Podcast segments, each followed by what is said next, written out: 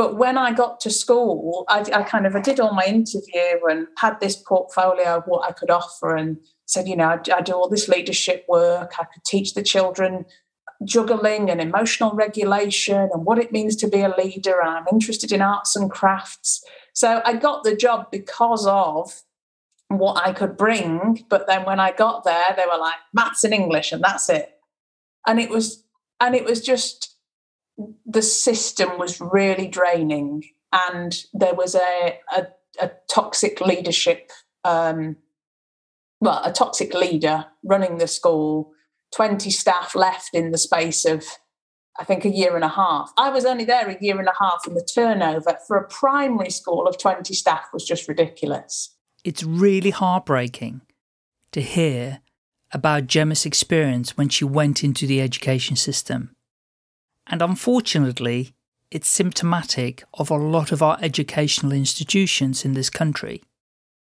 However, I guess in Gemma's case, it might also have been a gift because her journey may have taken a totally different turn. And probably she wouldn't have been that fulfilled by being a teacher. A hidden message to move on, perhaps? Who knows? Nevertheless, this event and other events in her life assisted her to make up her mind on where to go next and Gemma really helped me a huge amount, as you will hear in this interview. Enjoy. Staying Alive UK. Share your story.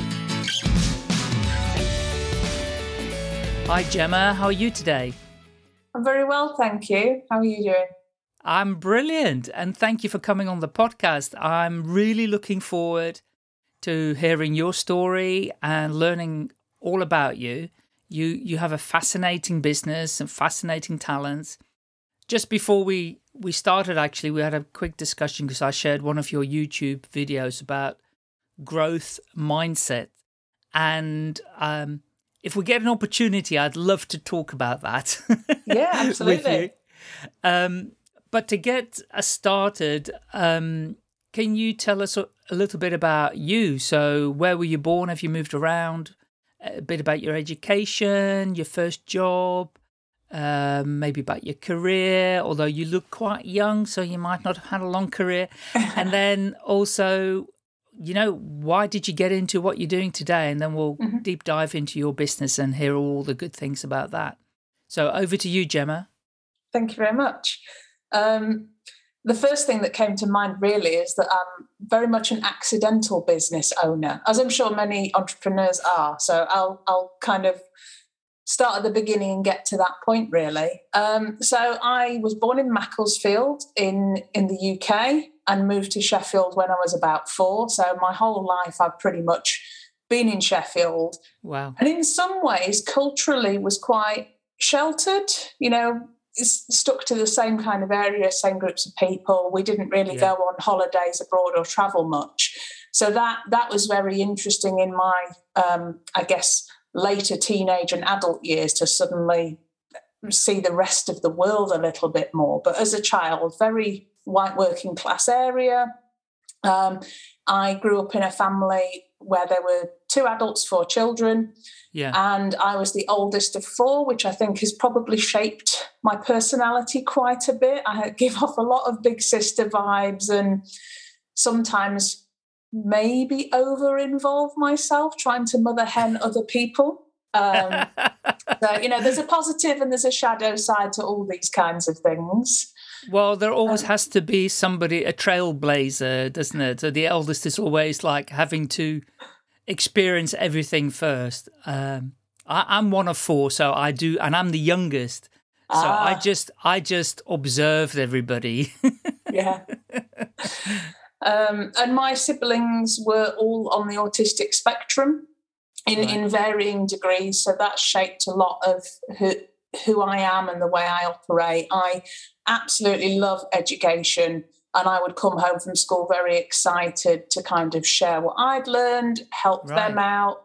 My brother had play therapy when when he was young, and so in the school holidays when we had um, the, the therapist come to the house and kind of do speech and language work with him, I would get involved. So from the from the age of about eight, I'd already got in my head I'm going to be a teacher, possibly in special educational needs because I want to help other people in that right. sense. So so had a very clear direction from a young age, wow. which which might be quite unusual. Um, yes.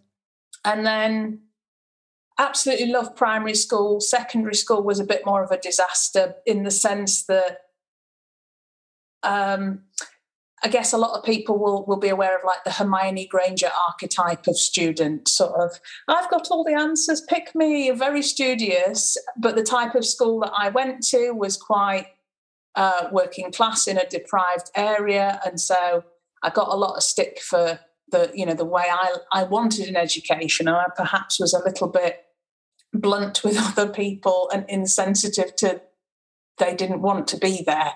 Yes. Um, they were spoiling it for you, right? well, that that's how I judged it, and because yeah. I'd got this sense they were spoiling it, I could sometimes rub people up the wrong way because I was carrying a sense of injustice and, yes. and things like that. Yeah. Um, so when I went to college, I volunteered in a special educational school once a week and um, used to help out as a, a volunteer teaching assistant.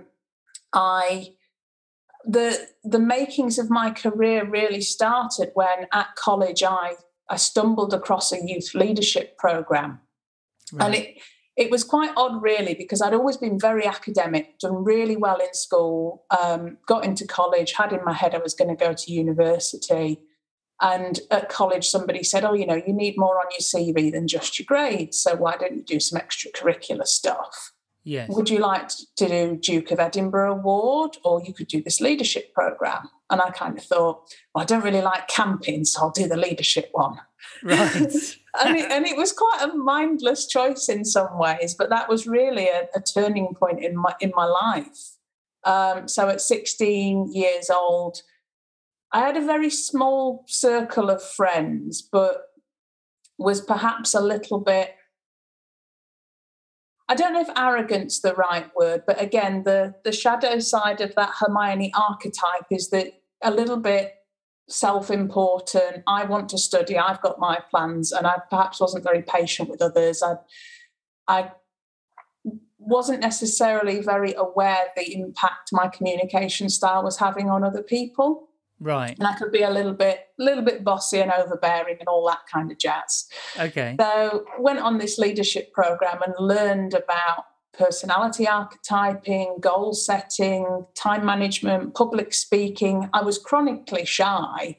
Like, yeah. you know, speaking to teachers and, you know, putting my hand up, all that kind of stuff, not a problem. But but sort of putting myself out there with other people was really difficult for me. In the first few months of college, I didn't really have any friends because my my school friends had gone to other colleges or, or moved elsewhere. So I was quite on my own.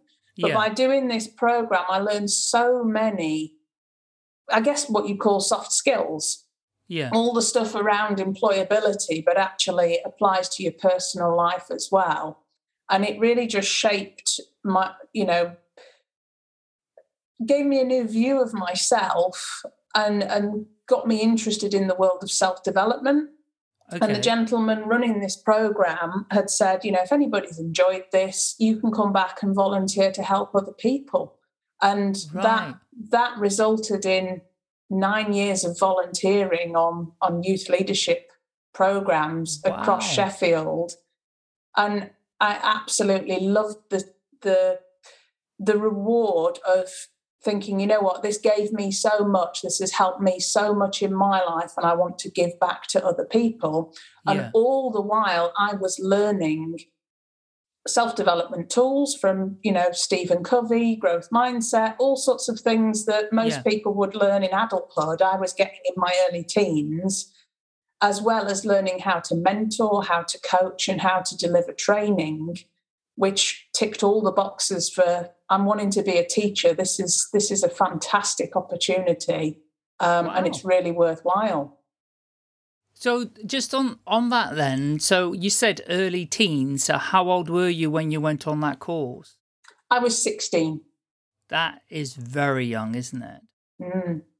And actually, uh, so Krish, who runs the program, is so generous, and it's really he's he's a good friend and colleague to this day, and actually, yeah. in, in, many ways, like a father figure to me because I've known him more than half my life now. Wow. Um, but other opportunities would come up as well. So at 19, he was running an NLP, not a full accredited program, but it was like an introduction to NLP for students. So at 19 yeah. years old, I was I was learning some of the basics of that, which again, most people wouldn't get until until they're in a leadership and management position. So well, those well, kinds uh, of Gemma, things were such a head start. I didn't learn about NLP until I was 44. Wow. so, so you got it. Yeah, you were exposed very early on. Mm. Yeah. Yeah. Incredible. Incredible. Okay, carry on. This is fascinating. Yeah. So, um, so yeah, all the way through college, through university, I was volunteering um, on that, and it, it, wasn't a full time thing. It was a couple of weekends a year, delivering training to other students and young people. Yeah. Um, and then I guess in between, what I was doing was kind of saying to Krish, oh, you know, we could actually write some handouts on this, or we could make these materials, or I've just read about this in my psychology degree. We could make an activity out of it. So, over the length of that volunteering, yeah, I kind of gave myself a bit of a PA role of, you know, doing some extra admin work, creating things, mm. um, and, and kind of said, oh, I've got this idea for an activity. Can I do it? So, there was this this gradual progression from just being somebody helping out to starting to take a leadership role within the, the staff team, the regular team, which was really nice. Um, so I did my psychology degree. Uh, that went well, came out of that with a first, popped along across the road to, to Hallam University to do my teacher training. Right. So you asked about where I grew up. I'm pretty much you know, lived my whole life in Sheffield, did my Yeah. degree at Sheffield University, did my teaching at Hallam University. And my mum did say to me, you know, do, you want to go elsewhere? what? Why would I travel when there's two perfectly good universities it's here? all on your doorstep. How lucky. so I, I stayed at home and commuted, which there's swings and roundabouts. On the one hand, you could argue it was a bit sheltered, but on the other, it gave me the opportunity to save, which I Yeah. guess was quite important. Being from a low income family where there were six of us, I was quite mindful of, of managing the finances and, you know, just in case I needed to help out and things like that. yeah, makes sense. Um, so so yeah, I, I I followed the path. I got into teaching, and I love what I love being around children. I'd I'd volunteered in schools for quite a long time, all throughout my studies, hmm and there's just something fascinating and joyous about helping people learn things, seeing those penny drop moments. But also, children have this creativity and the the kind of social norms haven't set in so they question things in an interesting way or they challenge the the limiting beliefs that adults might have so i really Yes. enjoy that environment Mm. But when i got to school I, I kind of i did all my interview and had this portfolio of what i could offer and said you know I, I do all this leadership work i could teach the children juggling and emotional regulation and what it means to be a leader. And I'm interested in arts and crafts. So I got the job because of what I could bring. But then Yeah. when I got there, they were like, maths and English, and that's it. And it was Oh, and it was just the system was really draining and there was a a, a toxic leadership um well a toxic leader running the school yes. 20 staff left in the space of I think a year and a half. I was only there a year and a half, and the turnover for a primary school of 20 staff was just ridiculous. Very, very, um, yeah, just disempowering. And Yeah. yeah, and I think Sad. there's it, there's a lot of schools that have that kind of story. So Mm. there was there was another kind of key moment where um, there were two family deaths in in short succession. I was working a seventy hour week in school, constantly being criticised for just general teacher stuff of why you know why is this paperwork not perfect why you know these kids are disagreeing with each other what are you going to do about it and there was just mm. there were so many things and it's like but that's not necessarily all the stuff that matters and if if you let no. people work on the foundational aspects of you know emotional intelligence and personal skills everything else would follow yeah um so having a bit of an intense time and then there was an opportunity to go down to London and do a residential leadership weekend. And I thought, you know what, I'm really busy, but it might refresh me. Yeah. Um, so I went down and did the volunteering as usual and found that I was working with some some A level students, again, just on leadership skills in general. And I thought, you know what, I've achieved more with these young people in a weekend than I have with my class over the last sort of six months. Yeah. Because we've got an environment that's conducive to change and because we can give time and attention to things that matter. Yeah. This this is making more of a difference to people than teaching is.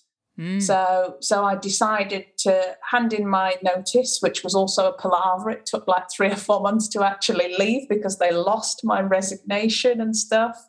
Um, but I mm. used that that time to kind of work out how do I start a business? I've no idea what I'm doing. I'm an educator.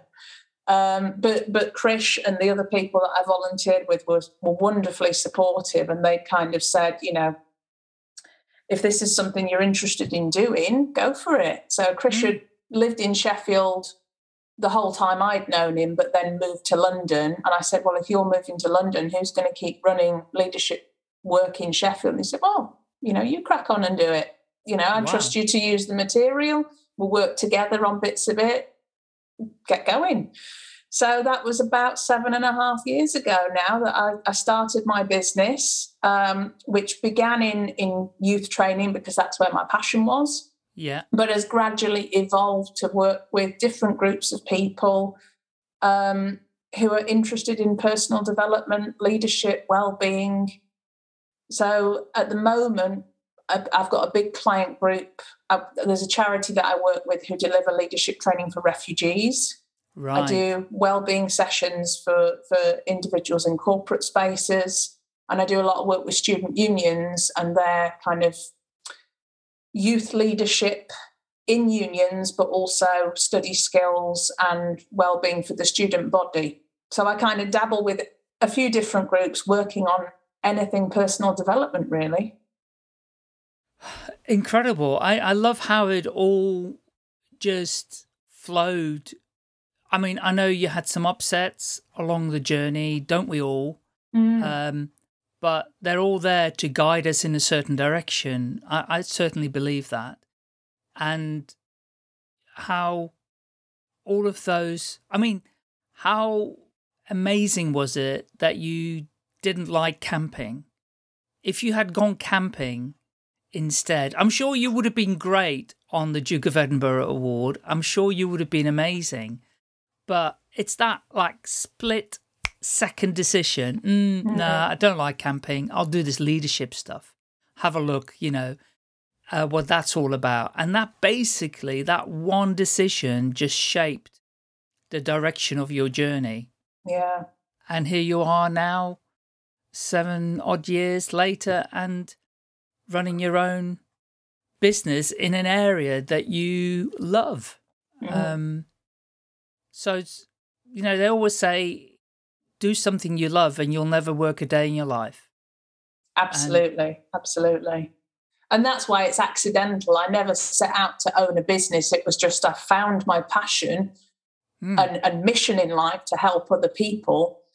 And running a business is just a mechanism to do that it's so interesting because I've I've interviewed people on this podcast um, before. I interviewed somebody in December, uh, a young 21 year old running her own business, and she she created this journal and she she talks about that think about what you'd like to do that will help other people Mm. Because that's where you will get the most enjoyment and satisfaction from.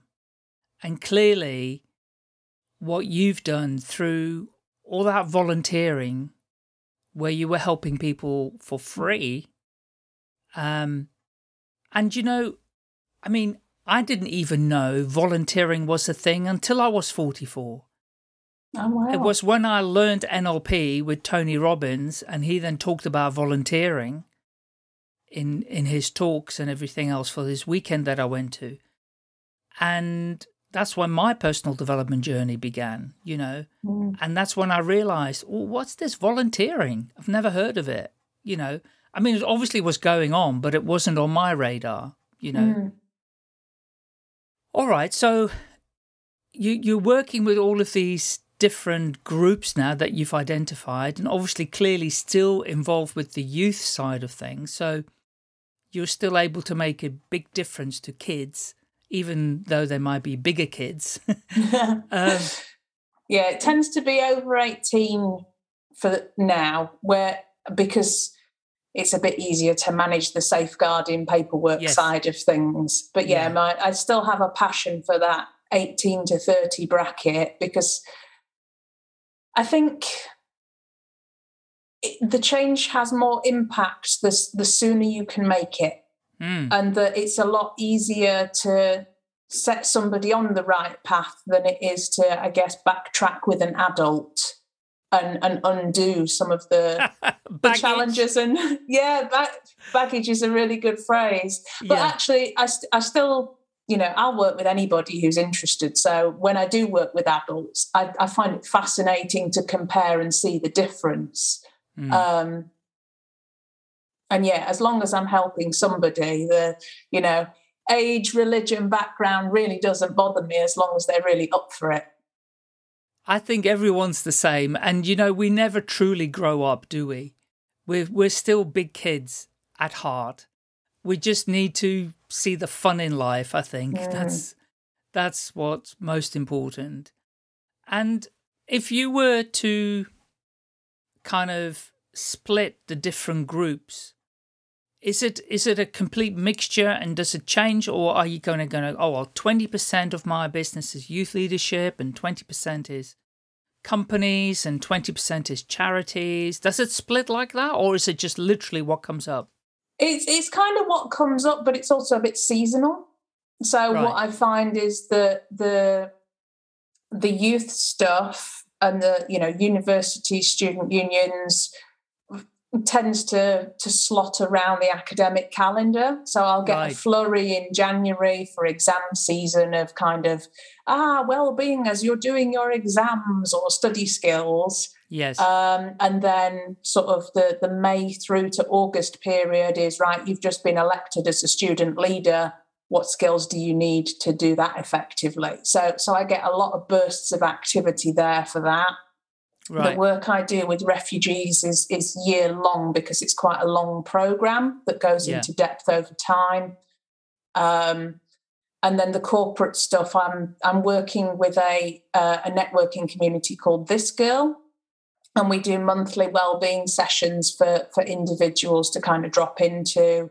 And I get sort of a few knocks on the door from another collaborator to say, right, you know, we're doing our company well-being month or well-being week what what workshops can you come and do for us so i think it's sort of yeah there, there's peaks and troughs for certain things Gotcha. as there are things in the calendar such as mental health awareness day i tend to get a Mm. flurry of, of workplaces wanting to do things around that Mm, um, and then it might quiet down at other times. And then in terms of the charities, um, I there's a few regular collaborators there that might say, right, we're running a residential for interfaith youth in uh, Switzerland or Bahrain or India, or you know, there, there's different countries that I've had the opportunity to travel to to run Right. longer programs yes um, which has been a, a real joy to to broaden my horizons and and kind of explore cultural differences, but also just see the common humanity in a lot of these self development skills. Yeah, absolutely. And of course, as we're speaking right now, at time of recording, there's a massive refugee crisis going on in the world at the moment, Mm. and we will have a lot of refugees arriving in the UK. So you might be getting a bit busier over the coming year or so, unfortunately. I mean, fortunately, that they'll get some help, hopefully, from you. Um, but yeah, the circumstances is not great. Mm. Okay. Um, all right. So let's get into a little bit of detail then. Um, I'll just ask a really open question. Says, what are the kind of things that you help people with? Oh, so again, I'm I'm not very good at niching. I know everybody in the world of proper business tells you like find your niche and, and kind of market I to don't that. agree. But I guess I don't agree. I, I agree with you. Um, so anything about developing personal skills is roughly the remit. So Yes. on the more on the more technical end of that, that might be learning time management, leadership models, conflict resolution, nonviolent communication, public speaking. So the the more concrete this will help me in my job kind of end of things. Yes. Um, but I I always bring in a um, I guess a holistic element to it, so that even when we're talking about leadership skills, you are a whole person that has a personal life, a, a sense of spirituality, perhaps a physical body, your own values and beliefs, and that's going to play a part. So where where I have seen other people kind of chalk and talk and say, right, this is the the one way you've been told to do this. This is the model that you have to follow. This is what you should do. I prefer to give people a toolbox. And Yeah. you know, my attitude is here's a menu. Let's experience these models rather than me just telling you about it. You know, let's do a lot of simulated activities. Let's try them out. Yeah. How does that feel for you? How does that sit with who you are as a person? How does this show up in your personal life? So there's always a reflective element to, to the topics that I'm teaching. Yeah. Um, and I think that probably comes from my primary school background that, you know, if you're teaching kids, just telling them is no good at all. You have No. to show, you have to do, you have to reflect. So I always bring that in. So that's kind of the, the more employability, work focused end of things. But I'm also very passionate about well being.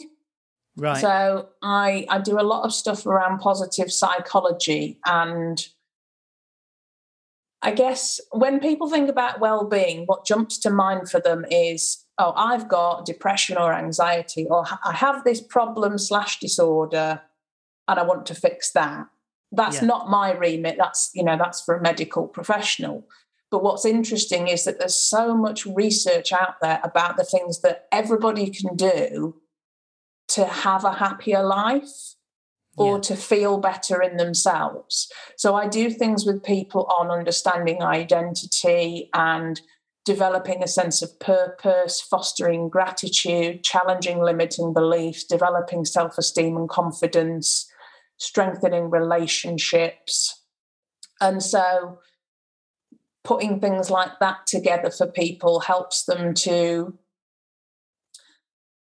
I guess, just feel better in themselves, gain a burst of energy, give, you know, have a sense of direction or self assuredness Hmm. that, that may well then feed into work if that's why they wanted it.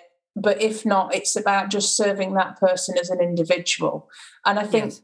part of the reason I'm passionate about that is because that that's what I got from doing the leadership program myself. Although it was sold to us as this will help you get into uni and get employed, the the subconscious stuff or the the less obvious stuff about self-awareness and just knowing who you are, what you want and how you want to show up in the world, I felt made the biggest difference to me. So so it's always my angle, even if I'm asked to do something quite academic, shall we say, or formal, I'm like, right, where can I get that personal angle in, in there? Because that's the transformational part for me. Yeah, I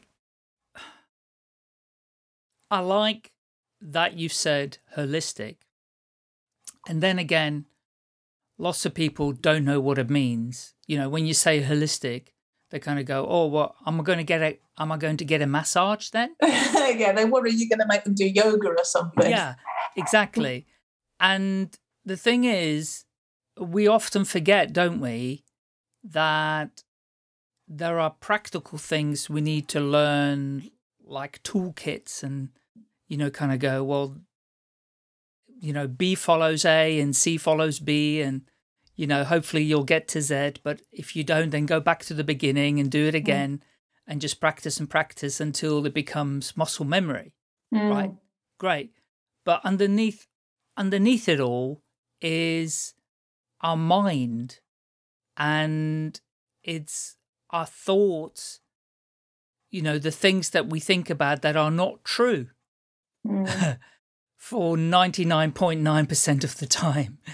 Uh, and how do we deal with that? Because even if you've got the toolkit, if your mindset isn't, you know, in the right place, if you're, it's not even a mindset, if your attitude or your, Mm. you're not even realizing your conditioned mind, you know, because it's often people are automatic pilot in terms of reactions to things because they've been conditioned Yeah. that way and have conditioned themselves that way too. I Mm. mean, certainly that's what I've learned in my kind of, you know, in in the more recent part. It's the conditioning of our mind that plays such a massive role in how we react to things and how we behave. I know about myself, you know. Mm. I know what I've done, and I do reflect on it now more so than I ever did. Um, I, so when when you're helping people with the, you know, if you're doing some training around the toolkit part of it, when you say, well, how can I get that personal bit in, the personal development angle in? How how do you do it?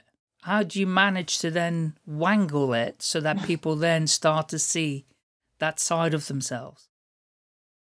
So I think the key for me is the the awareness raising. Um, you kind of, if you try and teach somebody something cold, they kind of go, "Oh, well, what's the point? You know, I don't need to learn this." Especially when you're working with adult audiences, who you Yes. know, a, a fun one might be listening skills. If I, Mm. the amount of times I'm asked to cover listening skills, if you just walk into a room and say, "Hey, everyone, I'm going to teach you how to listen," people are like, "Get stuffed! I'm a grown up. I know how to listen." So, so you've got to have a hook that makes them see that there's a need. So hmm. I, I, I like to do what I call baseline activities. So I might go, you know, welcome to this training session. Let's get started with a bit of an energizer. And I know people can sometimes resist energizers and icebreakers. So you've got to be careful how you frame it. And Yes. that's one of the fun things about working with the younger end of the spectrum is they're a bit more up for it on the whole. Yes, Um, but as you said, adults still have that inner child in there somewhere and they can get they do. it. They do. But I love simulations and problem solving activities that normally have a bit of a a trick to them or an angle that means something goes wrong. So you Yeah. might say, "Oh, just have a go at this activity," and it's a and they don't realize it's about listening, but really it is, and it's designed in such a way that they're probably going to mess it up, and they're probably not going to listen. They're going to make loads of assumptions, get it wrong, and, and Yeah. it'll be a delightful disaster hmm. and that's really good because then you can go okay so so what happened there how was that for you? And people kind of go oh yeah i didn't listen very well there did i? Or oh i assumed they meant this and so i ended up arguing with them. And and by using a bit of a coaching approach of you know i'm not going to tell you what i've seen. I'm going to ask you what did you notice about yourself? What did you notice about others? Hmm. and and that can work if there are positives let's celebrate them. Yeah these are things i'm doing well. These are my existing strengths. And so i know that okay they've got that bit down. I can fast forward on that bit i don't need to cover it as a skill set. Hmm. um, or okay you've noticed that this is a challenge. What impact does that have on you? And this is only a game. This is just our energizer. It doesn't matter. Yeah. but what about when you're at work or in your personal life? Does the same sort of thing happen? And what, what's the consequences there? and we and it turns from you know a playful icebreaker or whatever it is into something that can be a little bit profound and people realize patterns and limitations and kind of go oh yeah i really like to do something about this well i've got a tool for that do you want to practice it and then we go into the models and so a lot of the way i operate as a trainer is that there's an activity, an intro, a simulation to raise self awareness, to generate buy in, so that I can then say, right, now here's the theory, here's the tool. Let's practice it in group situations. Let's reapply it to the same or a different scenario. Let's evaluate was that, how did that compare to the first time? What have you developed? Okay, now what's your action plan going forward? Yeah. And then, depending on how much time I've got with people, you know, we rinse and repeat the yeah. process of, of layering on more tools, more practice, and, and ensuring that that self reflection is there throughout. Mm. So instead of just being told, this is what you should be doing, write it down, go away and do it, it yeah. it's very immersive and experiential because that's how you tap into the personal. I love that. I, you know, I, I've never well, I shouldn't say never, but um, oh, what's it called again? The oh yeah, the Ebbinghaus curve. Have you heard of the Ebbinghaus curve? Uh, the name sounds familiar, yeah, but I can't think so what it is. If you go on a training course or you go to a lecture or for a long weekend or even a day or even two hours or whatever, or watching it on Zoom, if you don't do anything with it, the next day, you will forget 80% of it. Ah, right. You just forget it, right? Mm-hmm. And then next week, you've probably forgotten 100% of it. Or you might hold on to like 2% of it. Yeah. And it's just a curve of remembering your memory. If you don't put it into action mm. and start repeating it and start creating a habit with it, you you you will just forget it. It all goes. I mean, it's there somewhere, but you need to work hard to get it back. Yeah. But when you engage the physical, um, the whole body, so you've got to do an activity, you're engaging all of your nervous system, let's put it that way, then the memory, the neurons will be created because of that experiential, that kind of physical element as well. So it's much harder to forget. Not only that, because you've been involved, and I teach this in storytelling, once you've been involved, your whole physical body's been involved, you are creating new neural pathways mm. that will hook on to other things that you know yeah. from the past create a new neural network and it starts to hardwire the minute you start doing physically something. Mm. And once I once I learned that, I'd learned about myself because I rarely did well at school. But I only started learning once I left school, once I mm. discovered at the age of 44 personal development, I became a lifelong learner. Mm my growth mindset accelerated at that time because I realized that I missed a lot of my education, but not the kind of education that I needed. yeah. You know, to sustain myself in a happy life for the rest of my life, type of thing. So the fact that you're doing is long, long explanation, but the fact that you're getting people involved from the get go into a game. Oh yeah, if there's an emotionally charged event, that's what I was going to say. Mm. So when people engage their emotion when they're doing something, even if they are having an argument with somebody in that exercise, that's an emotionally charged event. That hardwires straight mm. away, and you never forget those. Yeah. You know, so when they think about the thing that they've learned, let's say it's listening skills, they will remember most the point that they had an argument with somebody. yeah. And it's such a motivator for people to to want to make a change and do things differently. And from from my teaching background, it was always a frustration when I saw other people's approach to training and and I guess knowledge transfer of all right, we've got this problem, people aren't talking to each other well, leading well, whatever it is. Okay, yeah. we'll just give them some knowledge. Mm. It's like hmm. no, knowing is not the same as doing. No.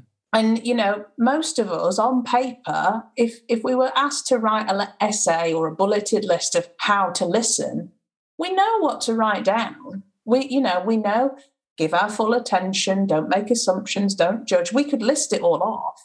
Yes. But knowing it and doing it are different because doing is a skill and it requires translating that into action. So I think what what I'm passionate about in my training is bridging that gap between knowing and doing and giving people a motivation to to spend time practicing. And for for some skills like conflict resolution, you know, in a classroom setting, in a training room, if I say, right, this is the model, let's walk through it and, and practice it, it's easier in that training room than it is when you're actually having an argument with your yes. colleague or or so you've got to practice skills in that safe environment so that when you're in the environment that's more challenging you've already done that hard wiring and you've done some of the work yes um, you know it's like riding the bike with the training wheels you've got to do that a little bit first before you take them off otherwise you just fall straight over yeah and you mentioned one of the things you do is public speaking. It's exactly mm. the same. You know, when I started to learn about public speaking, never had any training on it until, again, I was in my mid 40s. And I went to Toastmasters, where you're in a safe environment with everybody who's learning. Okay, and maybe there are different levels of of experience or fluency, but you're in a safe environment with people who are all trying to do the same mm. and you're getting feedback that is po- that is constructive feedback yeah you know but you can't practice that in the workplace or no. you know in the public place you've got to you've got to find a safe space to be able to practice um, and public speaking is such a difficult one because if you think about the key moments in our life when public speaking is required they're all high stakes environments job yeah. interview, presenting yourself, sales pitches for the products that maybe your livelihood or business depends on. Yeah. Exam like doing a research viva, this is my project, and you're being assessed on it. So most of the times when we're asked to deliver public speaking, come with a high risk. So it's no wonder people find it scary and end up avoiding it. But when I'm training people on public speaking, I say the only re- real way to get over that is to practice to the point that it becomes boring. Yeah. You know, use this safe space, as you said, to get it wrong, to do it over and over again, because the more we repeat tasks, the less the less they are emotionally charged for us because they they start to normalize. And if we're getting that encouragement, feedback, if we're feeling an improvement in our performance along the way, that then develops the confidence. It replaces yeah. the the fear and maybe the imposter syndrome that we had with evidence that oh i can do this now um, yeah. Yeah. and again i think one of the another slight reason for me leaving teaching was that there's no space in the curriculum for this kind of stuff but it's really important and it, mm. it's a hmm. real shame that some of the things that that make a difference to people aren't dedicated time partly because of policymakers, partly the yes. head teachers, but also individual teachers may not know how to to kind of allocate time and and how to teach these things. I know I I often share a video when I'm blogging about things. And I'm so sorry he passed away oh, recently. Oh, Ken Robinson. Ken, you knew who I was going to say. I know the video. It's it's a gorgeous video. Do schools kill creativity? You know, and it is such a shame that the education system around the world, not everywhere in the world, because there are some people in India who teach creativity as a, you know, primary subject mm. uh, rather than just English and maths, and yeah, English and maths are important, but creativity is even more important because you couldn't even do English or maths if you weren't creative Mm. to begin with. You know, uh, I my maths sh- sucked at school. You know, my English was amazing because of help of my mother, who was Anglo-Indian. So I learned English at home to begin with, but it, you know, still not the best. My English, not it's now my first language, but it wasn't for many years. You know, Mm. I, I still struggle with the Wordle very often, every day. Uh, so, okay, um, really fascinating, Gemma. I, I I love everything that you're doing and your knowledge on the topic. Um, I I promised we would revisit growth mindset. So, um, and I watched this video on your YouTube channel, which was just like seven minutes introduction into you know, a fixed mindset and a growth mindset. and I know I'm putting you on the spot a little bit, but to, could you share a few nuggets on growth mindset? Because most of our listeners are small businesses, and I Mm. think it's a really important one for them. Yeah. So, um, as a bit of background, it was developed by a lady called Carol Dweck, and there's a lovely book if people want to to read up on it. And it's got lots of illustrative examples, which which may be helpful. But basically, what she did is she looked at a load of people who were well known in their field, so musicians, dancers, sports players, um, and she noticed there was this pattern between people who kind of really shot up in their their skills, talents, reached a peak, and then just suddenly stopped yeah. and and either gave up uh, or trailed off. And then there were people who were slower to start, Hmm. But they gradually kept improving, kept improving, and and never really packed it in or, or had a problem. And Right. so she focused down and wondered what's the difference between these two groups. And she boiled it down to mindset. So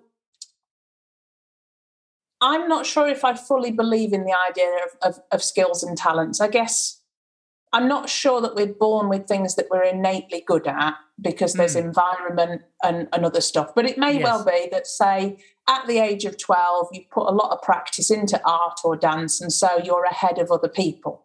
And Yes. people might go, Oh, you're a prodigy, or you're really good at that. That's your talent. Yeah. And those people might get a sense that I am good. You know, and it's binary. I'm good or bad. I'm bad at maths, but I'm good at dance. And so I'll be a dancer. Hmm. And they dance and they do really well because they've got this head start because of their talents. But then as soon as they hit that, um, you know, that first dance show where, oh, I'm not good anymore, I was mediocre.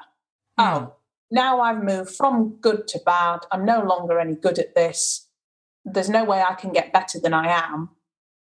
You know, you either are or you aren't. And so that's it. I'm stopping that. I'm retiring. I'm not doing it anymore. Yeah. And that Yeah. was that was a classic pattern for the fixed mindset is this idea that that we're binary. Things we're either smart or dumb. We're either good at this or we're not good. Hmm. Whereas the growth mindset people recognize that you can grow. You know, I I may find dance difficult, but with time and practice, I can get better. Yeah. And so they put in the time and practice and Yeah. they gradually improve and improve and improve. Hmm. So, at its core, the main thing about mindset is whether you believe that whatever skill, knowledge, talent it is, is, is kind of fixed. You either can or you can't, Hmm. or whether you have a belief that you could get better with time if you really want to and if you want to dedicate um, your effort to it. Right. And there's some there's some other elements to it as well. So there's kind of characteristic behaviors.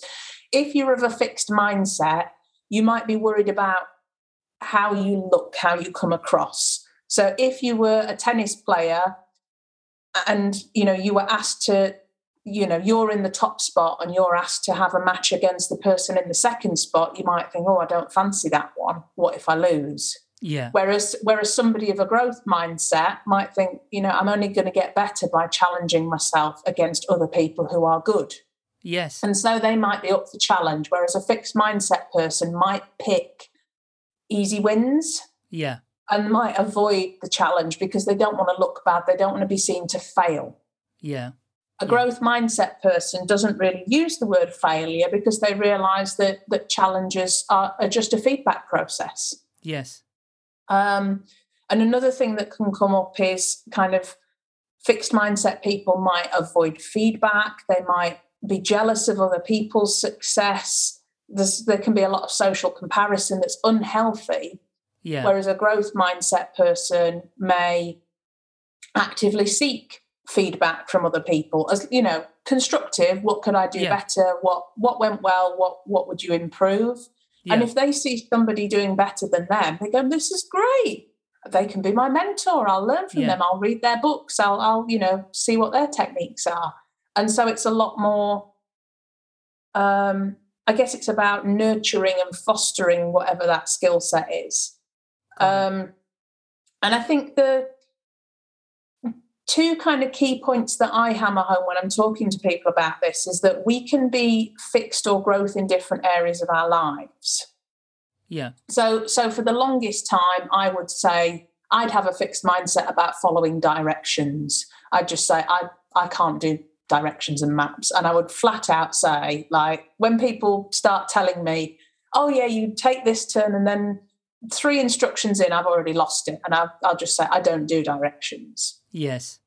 Which is not technically true. I'm, I'm still not very good at it, but Mm. in my growth mindset mind, I know if I put the time and effort into learning how to remember directions, I could get good.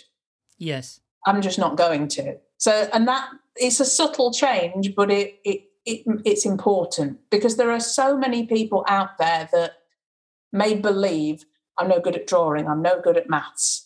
And the subtext is, and I never will be, so there's no point. Mm. And so the growth mindset is really about saying, I could get good at anything if I want, Yeah. if I put time and effort in. Now, the amount of time that it might take me to learn to be an astronaut, do I want to take that time? Do I like it enough? Yeah. No, I'm not going to do it. But Hmm. at least I recognize I could, and that that makes a big difference. Uh, you know, um, what happens when you when to, going back to listening? Most of the time, people don't listen properly, right? And the reason for that is not it's not a bad thing either, because when they hear the words and the explanation of something, in order for them let's say me, to make sense of what you've just said, Mm. I have to reference examples in my own life and my own experience in order for me to connect with the words that you're saying, you know. And there are so many things currently in my life. Well, not that many, but there are quite a few where I can see that I've been in a growth mindset or a fixed mindset. So I even recognize that I'm fixed on this thing, but I'm not on this other thing. So, quick example I took up um, Japanese taiko drumming in 2018. Now, I used to play the drums when I was a teenager, but I gave it up when I was like 20. Mm. And I regretted it forever. Met a friend, new friend in 2018. He told me he was doing taiko drumming. I said, What is that? He showed me. I went, Oh, how can I do that? I want to do that. Yeah. And I started in 2018, and the journey continues. And I started slow, and I couldn't do it very well, although I have a rhythm, natural rhythm inside of me. I used to play the drums, conventional kit drumming. Taiko drumming is totally different. And I would say now I'm pretty advanced at it. Mm. But, you know, it's almost it's like three and a half years on. You know, did it through through lockdown and everything else at home as well. So a really good growth mindset example because I wanted to do it. I love drumming and I wanted to learn and I practiced and I get something back from it, you know, because it just it just lights me up. Mm. And I noticed when you introduced that, you said at mm. the beginning, I can't do it very well. Yeah. And and the, the subtext there is this is where I'm at, I can't do it well yet. Whereas a fixed mindset person would just say, I can't do it. Yes. And full stop.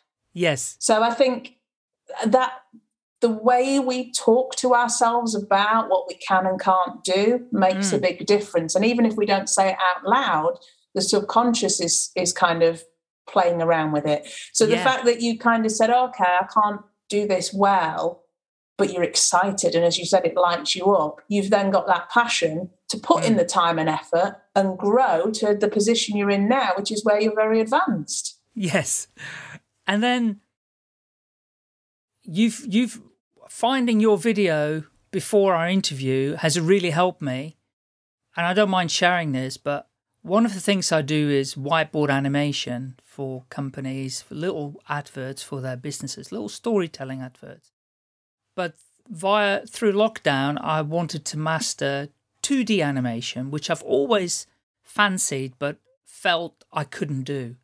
So. I mm-hmm. immersed myself in boot camps and training learning, and I got funding even to, to help me with it. But when I then was released on my own to kind of get on with it, and there's a certain thing I want to achieve with it, I got stuck. I lost confidence and I found myself in a fixed mindset. So what I did went, okay, don't give up, keep going. I know what I can do. I've had some funding, fine, but now I'm going to pay the teacher who taught me and I'm going to ask him for a coaching session. Mm. So I mm. booked a coaching session with him, but then I still wasn't ready. I hadn't done enough learning by the time the coaching session was coming up. So I delayed it. Mm. Um, and now it's coming up next week and I still don't feel I'm ready for the coaching session. I'm like, shall I delay it or shall I go with it? Or I don't know what, you know. So I'm kind of going, why haven't I continued learning since for the last three months or so? Because I have this fixed mindset that feels like there are so many people out there who are so much better at doing 2D animation. I've been comparing myself with all the YouTube videos that are out there, and I'm like doing all of the things that a fixed mindset does. I became mm. overwhelmed with how many examples I saw that I went, there's no way I would ever be that good. And I just stopped. I froze. Yeah. And I didn't move forward.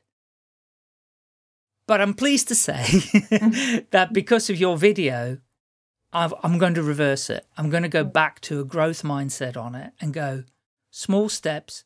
I can do this. I know I can. I have done it in the past with other software products and I've been successful at it where there was no experience involved before I started. Um, so yeah, I just want to say thank you because you've really helped me break through. Clearly seeing that I was in a fixed mindset about it, mm. but I'm no longer in that mode. Oh, thank you. Um, it's really lovely to hear that that's been a help. And I think one thing that you said that I wanted to just emphasize there is that where you were looking at other people's examples and seeing, you know, their end product is so much better than I could ever be is a classic fixed, you know, a motivator to give up basically. What's the point? This is futile. Yeah. And what we sometimes fail to recognize is how many hours of practice have they put in? Yes. To get to that point. And and there's I guess social media does encourage us to compare in ways that are quite unhealthy.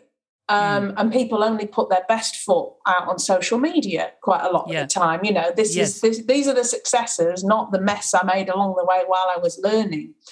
And so it can be very difficult to to move away from the way of thinking of okay, I've got to get from zero to a hundred in one go, instead yes. of just recognizing okay, I'd just like to be better than I was yesterday what's the mm. one thing and that's the difference with the with a healthy growth mindset is that you can learn from other people but at the core you're saying where am i at and what's my little step for today because you know 10 little steps over 10 days means okay you've, you've shifted eventually and it's it's Yeah. not about being a perfectionist off the bat which i think a fixed mindset person because they're in binary i've either failed or it's perfect Yeah. and they find it very hard to see that there's you know there's a there's a wobbly line to success you don't get there in, in one go No, no, absolutely no. And I know that with every, even with podcasting, you know, I've, that was something I had no idea how to do six years ago. And I just went, right, I'm going to immerse myself and learn this and I'm just going to have a go. Hmm. And I'm still doing it six years later and can see myself doing it, you know, for a very long time. I have no reason to, to want to give it up. yeah Um, so fascinating, Gemma. Really, really fascinating. Thank you so much. good. I I love. But I've what I've what I recognised as well that you can be in a growth mindset about one thing and be in a fixed mindset about Mm. another thing. Yeah. And another point as well is that, so how do you say? I, I'd like to think I'm in a growth mindset about everything. You you Yes. tell me any skill, any knowledge, and I know I could do it if I tried. Yes.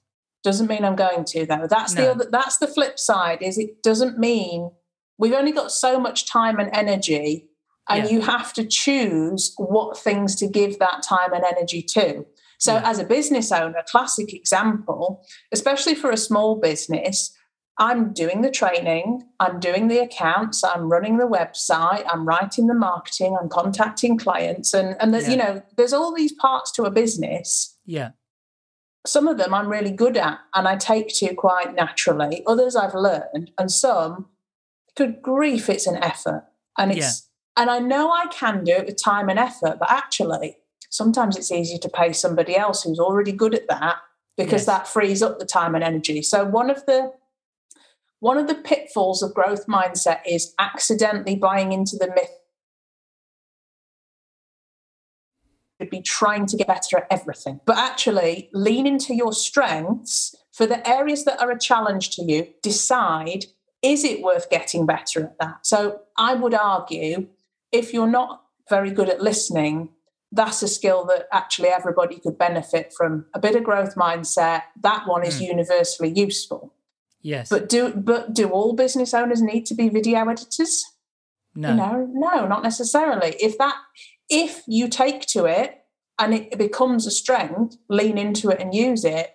But the, when I tried to open up a Photoshop video editing thing, and I did a workshop because I was growth mindset, like I'll give this a go. And then after the hour and a half, I just thought, you know what? This is going to take me so much more time and effort than it might take somebody else because this is not my natural area. I'd rather just pay and have the time back to spend on something else. Yeah. And I think that that can be a challenge for small businesses to overcome is trying to do everything instead of leaning into the strengths and finding support on the weaknesses. And it doesn't mean you're fixed, it just means that you're you're being clever with your time. Yeah. But, oh, and the good thing about having done the course on video editing, you have now learned what is involved with it. Mm. And therefore, even if you do give it to somebody, you can give them good guidance for starters. You can give them ideas of what you're looking for. And you can look at the finished product and so say, I think you can do better with that. Or can you can you take this out? Can you add this? Or what you know, it's having having gone on the course will have opened your mind to what's involved. I mean, I um did some I did a lot of voluntary work for my taiko drumming teacher during lockdown because he had no technical knowledge how to do his teaching online.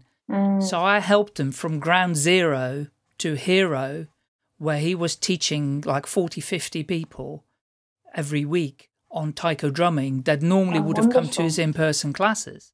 Mm. Um, I was also editing and producing all of his tutorial videos, taught him how to record them on his phone, which was Mm. high quality, and I did a beautiful tutorial video as well, in addition to the Zoom replays and everything else that I uh, produced. And then I could not really do it anymore voluntary. I said, I, you know, I've got to build my own business, which I've ignored for mm. the last 18 months, two years. You've got to do this on your own now. Then he started doing the video editing himself, and he said it took too long. So we've gone from a beautiful product to now perhaps not such a beautiful product because he's now doing a quick Zoom recording for the yeah. tutorial video. So the quality has gone down. It's still fine, you know, for yeah. the students. It's absolutely fine. But it just showed that it's not his skill. And he mm. then realized how long it takes, you know, yeah, to do it. Um, so it's similar story to yours. Um, we're not necessarily, we can do it. We've learned how to do it, but we don't necessarily want to do it and mm. rather pay somebody else to, to produce it. And actually, you mentioned this thing about drawing, and I, I, I can draw, and I do some drawings. Uh, in fact, all my blog post images now are my own drawings. I started doing doing oh, them. wonderful! Only very simple, stupid, small drawings, but I went. Oh, I'm. I was getting images from different websites. I went. Oh no! Uh, let me just do a little doodle drawing. You know, it might stand out. Anyway, um, but I use somebody who's really good at drawing to create my animations because his quality is just so much better than I would ever be able to produce. Mm. Yeah. And that's where you get the lovely intersection between people who may have a natural strength or talent and a growth mindset on top so that they keep getting better. And that's yeah. when you end up with excellent products, services, yeah. Um, you know, and people really doing amazing things in the world. oh 100% Because I, you know, when I was doing my animation, I used clip art, and that was okay. But over time, you kind of ran out of stuff that would be specific to what the customer wanted. Mm. When I now use the the graphic designer, my designer, he can create anything I want, you know, in a drawing, and then I use uh, good audio quality voiceovers. And yeah, the product becomes so much better than it mm. could have been previously. Yeah, 100% right. Gemma, we, we could talk for quite a while about this stuff. This is super engaging, and I've learned a huge amount from you. So I'm really super grateful. Is there anything that I've missed that I haven't teased out of you?